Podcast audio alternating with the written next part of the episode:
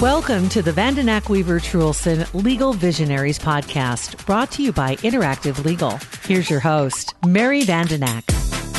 Welcome to today's episode of Vandenack Weaver Truhlsen Law Visionaries, a weekly podcast discussing updated legal news as well as evolving methods of providing legal service.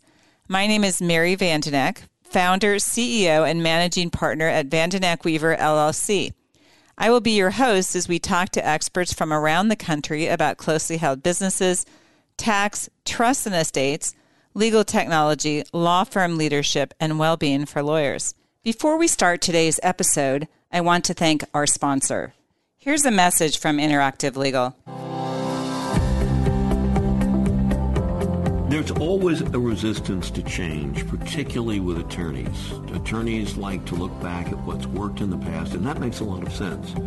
But when you realize that with a good automated drafting system, you can do a better job for your clients, deliver documents on a more timely fashion, in a more consistent and in a more costly manner. If you're not a subscriber to Interactive Legal, I urge you to go to interactivelegal.com and click on Request a Demo and you'll be contacted about having a demonstration of interactive legal for you, which can be done right over the internet. Don't have to leave your office. No salesperson will call. We can arrange it at a time inconvenient for you. So please go to interactivelegal.com and click on Request a Demo. On today's episode, I have my partner, Mike Weaver, also from Vandenack Weaver LLC, as my guest. Mike has a strong background in ESOPs, so we're going to talk about using ESOPs as a business exit strategy. So, welcome today, Mike. Thanks, Mary. Thanks for having me. And so, Mike, before we start talking about ESOPs, so we're using one of these acronyms that we like to use, can we just say what that acronym means and talk generally about what an ESOP is? Sure. An ESOP is an employee stock ownership plan. So wait, that's what the ESOP stands for. Okay. Correct. That's what the acronym is. That's what it stands for. So an ESOP is basically a kind of an, an employee benefit plan, uh, similar to like your 401k plan, except it holds stock of an employer. So wait, as an employer, I set up a plan for my employees. Right and this is like a benefit for my employees. Correct. But what I'm putting in it is stock in my company. Correct. Okay. So the company will normally set up a trust fund that'll hold the stock, and it'll either transfer shares of its stock directly into the trust fund, or it'll transfer cash, which the fund, the trust fund, will then use to buy the stock of the company. So you know when there's a 401k plan, like I can put some of my own funds in. Is that true for an ESOP in any way? You can structure an ESOP that has a 401k component to it, uh, but the 401k part of it is actually a, it's it's a separate plan. The ESOP itself, that trust that trust will hold only the employer stock and some cash maybe, but it won't be it won't be like a typical 401k plan. That has to be a separate part, but you can combine them. There are it's called a KSOP, another acronym. Another one. So, okay, let me ask this then. So, let's say there's a thousand employees for a company. Do I put the same amount of stock in for each employer? Is the amount I put in for each employee different? Is it based on their, like with the 401k, a lot of employers will put in 3% of their income or something like that. Yeah, the ESOP is similar. Once once the fund is established and there's stock in, in the in the fund, each employee will have sort of a, a sub account, if you will, and that sub account is going to have stock allocated to it. The ESOP stock is going to be allocated to it. So each employee will have a share of the total stock that's owned by the ESOP, and how it's allocated is usually going to be based on you know uh, the earnings of the employee, similar to like what you're talking about on a on a 401k. So somebody who gets a hundred, if we're putting like just ten percent for fun, somebody who makes a hundred thousand a year is going to get about ten thousand worth of stock, and somebody who makes ten thousand a year is going to get about thousand dollars of stock. Right. That's just a way to do it, right? Something like that. Yep. And there's a variety of formulas. I just kind of wanted to oversimplify that a little bit. So, does the employer get a tax deduction for putting its stock into the plan? I know, like as an employer, when I put money in a 401k plan on behalf of my employees, I get a tax deduction. Does the same thing happen if I put some of my stock in? Yes. So the employer, the company that's sponsoring the ESOP, will get a deduction for either the stock that it contributes into the ESOP or the cash that it puts into the ESOP to purchase the stock. And so, does the employee have to recognize income when that goes in? No, it's it's similar to other benefit plan, other employee benefit plans, where there's no, it's not a taxable event to the employee yet when when the assets or when the amount goes into the trust. Okay, so the company puts stock uh, using whatever formula that they use. They get a tax deduction, and now I, as an employee of this company, own some shares of their stock through the benefit plan. So, what happens now that it's in the trust? How does that work?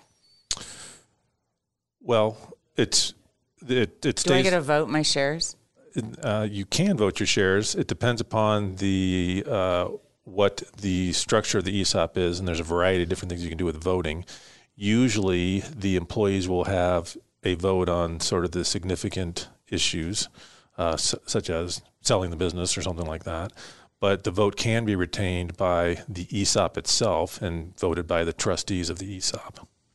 So, and once that, let's say a share goes in for me, do I have a 100% right to it if I leave the company? It depends how long you've been with the company, and it depends on the structure of the how the how the ESOP is structured. There's usually a, what they call a vesting schedule, and um, you know, as, as, you've been with the company over a period of time, uh, your the your right to the amount that's in your account will vest. So usually it's it has to be fully vested by if you've been there six years. It has to be fully vested. It can be up to three years. Depend. You can use a three-year vesting schedule or two-year vesting. A cliff, what they call a cliff cliff vesting schedule. So a cliff vesting schedule means like I have a zero percent right to it for three years and a hundred percent right to it after I've been there for three years. Something like that. Something like that. It's usually uh, zero percent right for two years, but in the third year you're hundred percent vested. And so then, like a graded or whatever the term you use there would be like I have a right to 20% after a year, then 40%, right. then. And there's different types of vesting schedules. Okay, so if I leave the company and I'm 50% vested, what happens? If you leave the company when you're 50% vested, you will get 50% of the stock that's in your account. So the company will actually distribute the stock to you. And depending upon whether it is a publicly held company or a privately held company, one of two things is going to happen. If it's a publicly held company, you just have the stock and you can keep it, sell it, whatever you want to do with it. Um, if it's a privately held company, the the ESOP has to give you the option to sell it back to the company. So basically, you have to have a market for your stock which is important in a privately held company because other than the company or some of the other shareholders, you may not have any market for it. So that's how you liquidate. That's how you get the cash out of your out of your account if you're a privately held company. Now, if I'm a in a for a participant in a 401k plan and I quit, I usually can roll those funds over into an IRA so I don't have a taxable event. Is there a similar strategy available? Yep, you can do the exact same thing with an ESOP. So you know the proceeds that you get either from the sale um, uh, of your of the stock back to the company, or you know on the market, if that's in an IRA, you can just continue the deferral for it. So if they buy me out, it's not like they're writing me personally a check; they're putting it into my account. Yeah, you would te- technically you would you would set up an you would set up an IRA to receive the stock.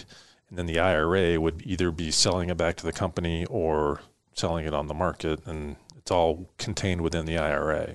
It's, so, it's, it's, very similar to like on a 401k when you're doing a rollover. You're rolling it but it's just the account. company stock from the ESOP instead. Right. We are going to take a brief break from our episode for a word from one of our sponsors, Carson Private Client. Wealth planning focuses on liquidity management and charges you a fee based on a percentage of your assets. But entrepreneurs typically invest in their business, resulting in light liquidity. That requires a unique strategy. At Carson Private Client, we provide a proactive and holistic strategy for building and protecting your wealth. Our mission is to alleviate the stresses and the burdens of coordinating all of those financial strategies.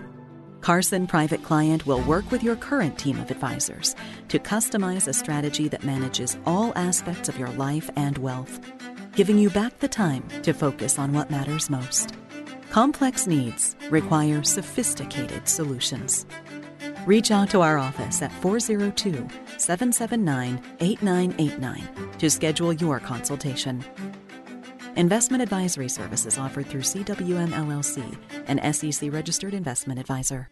Okay, let's continue our episode. So now that we have some background, and a little understanding of what an ESOP is and how it works, our topic today we're going to talk about sometimes an ESOP gets used as a business exit strategy for an owner. So you can ex- can you explain how that might work for a business owner? Sure. Um, you know, theoretically, a business owner, when they're looking to sell their business, they're going to have you know a variety of different things that they can look at. They can sell to a strategic buyer, like a competitor, um, somebody who sees some synergies with you know combining their businesses. So if I'm a toothpaste company, I might sell to another toothpaste Right. company. Right. Okay.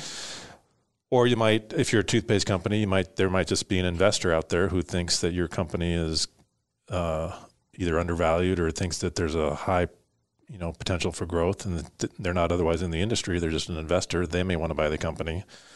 Um, and if you're a successful, if you're a successful toothpaste company, And wait, that second strategy you mentioned, that's been fairly common. And we've been seeing those companies pay a whole lot of money for businesses the last couple of years, right? right, that's like your private equity firm coming in and saying we want to we want to just buy your company because we think it's going to go up in value, and then in three to five years we'll sell it. Like we think you're good at making shoelaces and you had a good idea on what colors to make them, but we think we can figure out a better way to mass produce this and scale it and make a whole lot Right. more money than you're making. So we're going to throw some money at you and get you out. So that's another option. And then Right. I think you've talked about what's called an IPO. What does that acronym mean? So an IPO is initial public offering, and that's where you're taking your private company and basically offering it for sale to the public using one of the public exchanges. So that's another option that you know is available to someone that's looking to sell their business. So what if I don't really have any of those options? So I don't have anybody coming in who really loves my shoelace colors or thinks that they can improve it. And so I'm looking for an alternate way to sell my business. Is that where the ESOP comes in? Yeah, that's where it can come in because Uh, you might not have a strategic buyer, or the market might be in a downturn, or you know, private equity firms they they do you know although they're they're willing to pay you cash for things, you know, they do have standards that they want to make sure that the growth potential is there or, or the financials are there. And same thing with an IPO. That's a that's a process, and it can be a daunting one for a private company. So if those options aren't really on the table, one of the ways that an, that a business owner can can you know get out of the get out of the business either fully or partially is a sale to an ESOP. So they would set up the ESOP, and they would then sell either some or all of their shares to the ESOP. The ESOP would pay them back, and that's how you would cash out of your business. So if I'm an employee at that business and basically the uh, business owner is setting up an ESOP because they can't find another buyer, is this really a great benefit for me? Well, it's not always because they can't find another buyer, and just because they can't find another buyer doesn't mean it's still not a good company and that it wouldn't be a benefit to you. Um, there are other considerations that the business owner may have, such as, you know, if they've been around in the community for a long time. If you sell to a strategic buyer or another competitor, they're often looking at consolidating, you know, the operations. So they may they may close part of your plant or all of it, or they may move employees out of the community or anything something like that. So um, you know there are those considerations and uh, the uh, you know the family name of the company is something that you know if you could sell to a strategic buyer they may change that or even to an investment group they may they may have a different marketing idea for your company and they may take it in a different direction So you might be wanting to keep the company in your hometown. You might want to be keeping the employees employed. What about if there's a key group of employees who actually can run the company, but there isn't one that stands out as, hey, they should own the entirety, or they just don't have the money to? And so then does the ESOP create an opportunity in that type of situation as well?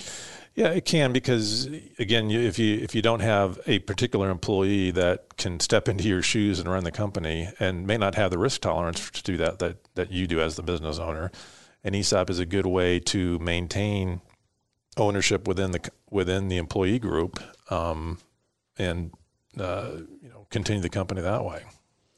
Now, would you refer to this strategy as being a tax efficient strategy? And if yes, what does that mean?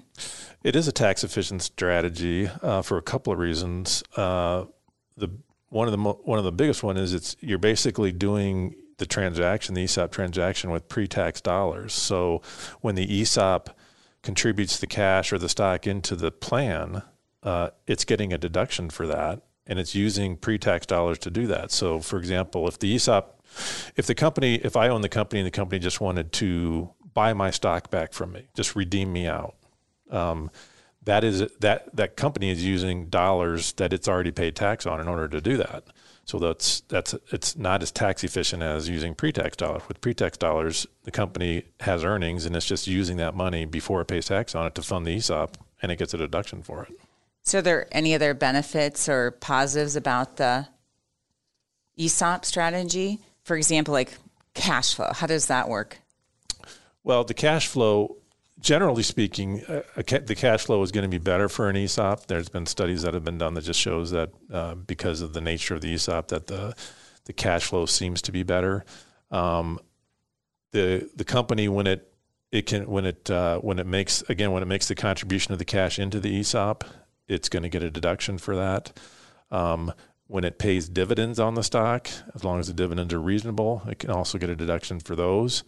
Um, another neat thing about ESOPs, if you happen to be an S corporation, um, if the S if the ESOP, which is a which is a non-taxed entity, um, if the ESOP owns S corporation stock, um, S corporations are what we call a flow-through entity. So the so whatever income is earned by the S corporation flows through to the shareholders. In this case, the shareholder is an ESOP.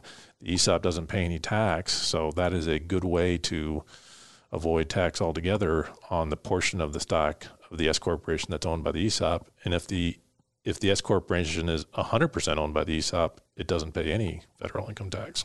So generally, there's restrictions on who can hold S corporations. But are you saying an ESOP is a trust that's qualified, and we don't have to count all of the employees as owners for purposes of the limitation on that's, number of shareholders? That's correct. So that's a good way to own it. Yep. So when the business owner decides he or she wants to sell shares, I'm going to sell my shares to the ESOP. Does the owner get to just make up the purchase price? No. Um, one thing about being in an ESOP, it is an employee benefit plan, which means it has to be primarily uh, for the benefit of the employees. So you can't, for example, if your company is worth $100 and you want to sell it to the ESOP for $200, uh, that that can't happen because it's the, the ESOP is basically paying too much, which wouldn't be in the best interest of the employees. So that would be dis, that would be a disallowed transaction. So you really have to do you really have to go through the process of getting a good valuation of your company um, when you're not only when you're doing the initial transaction, but once your company is in the ESOP and it's a privately held entity, it doesn't have a public, you know, it's not on an exchange where you can easily get a value. You have to do that valuation every year because who as, has to do that valuation? Who has I, to do it? Yeah, can I do it with my accounting buddy that I play golf and drink with? Uh, I would probably say no. Not that your accounting buddy might not be good at valuing businesses. My accountant's a great accountant. not that he wouldn't be good at valuing he or she wouldn't be good at valuing businesses, but you know there are there are groups out there that do specific valuations, specific or do do valuations specifically for ESOPs. Um, you can certainly use those. Any any qualified appraiser can do it, but they should have a um, you know they shouldn't be otherwise related to the company, like the company's accountant. They should be in kind of an independent third party. So you started to say that you have to do evaluation every year, and you were going to explain why that was.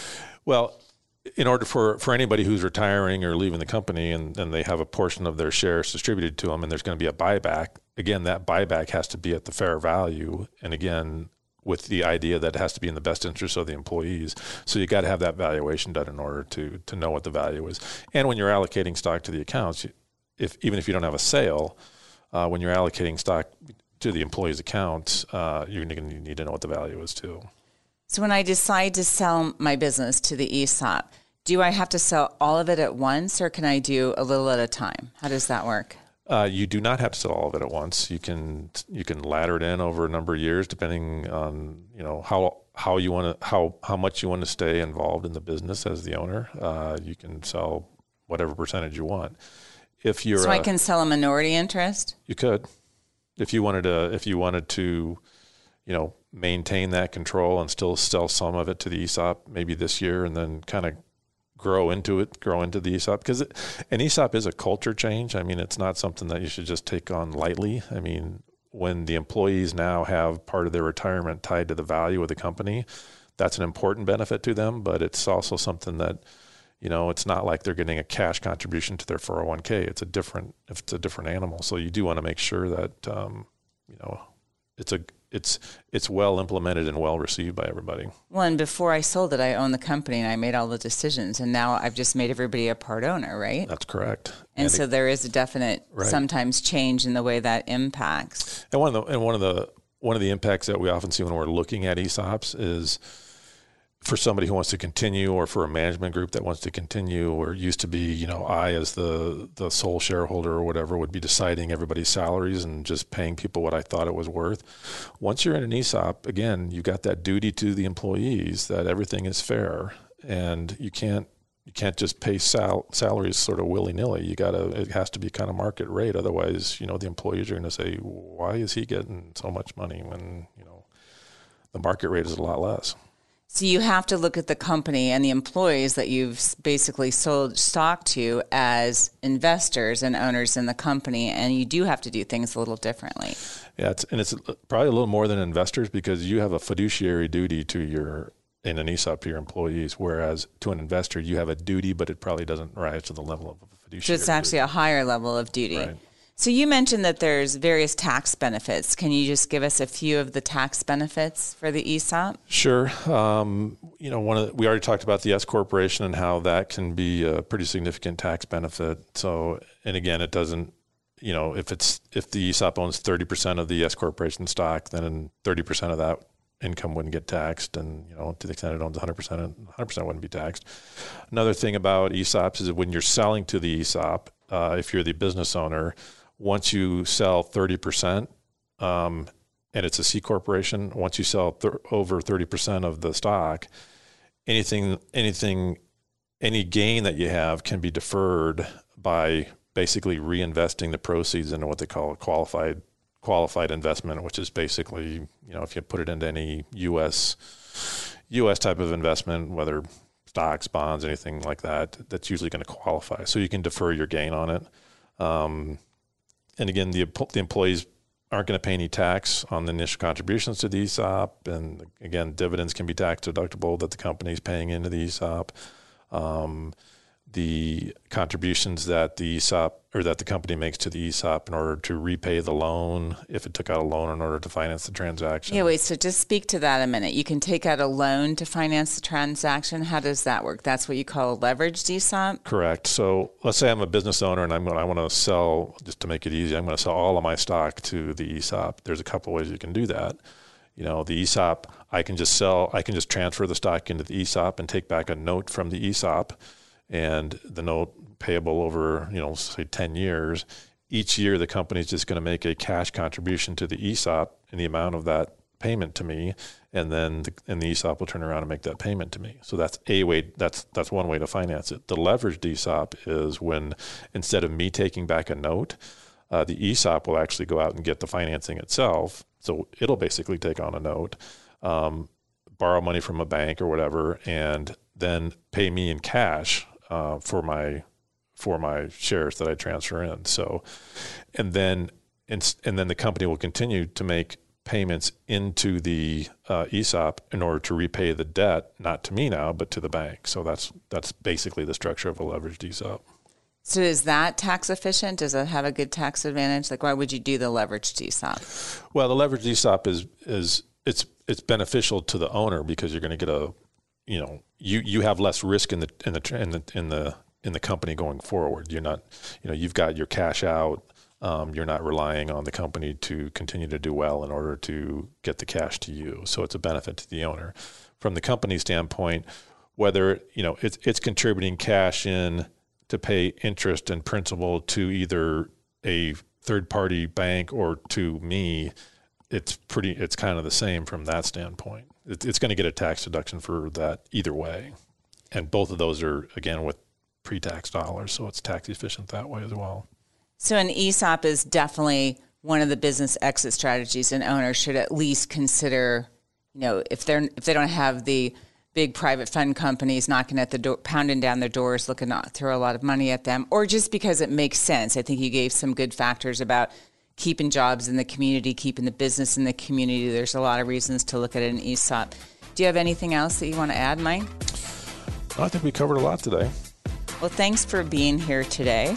That's all for now. Thanks for listening to today's episode and stay tuned for our weekly releases. Yeah.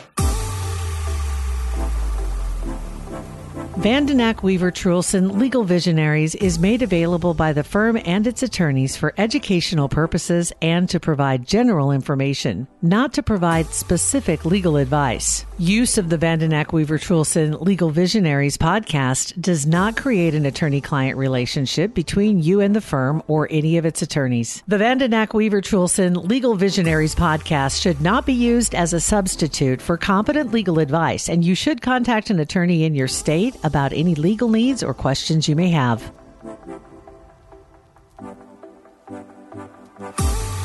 A Hurrdat Media Production.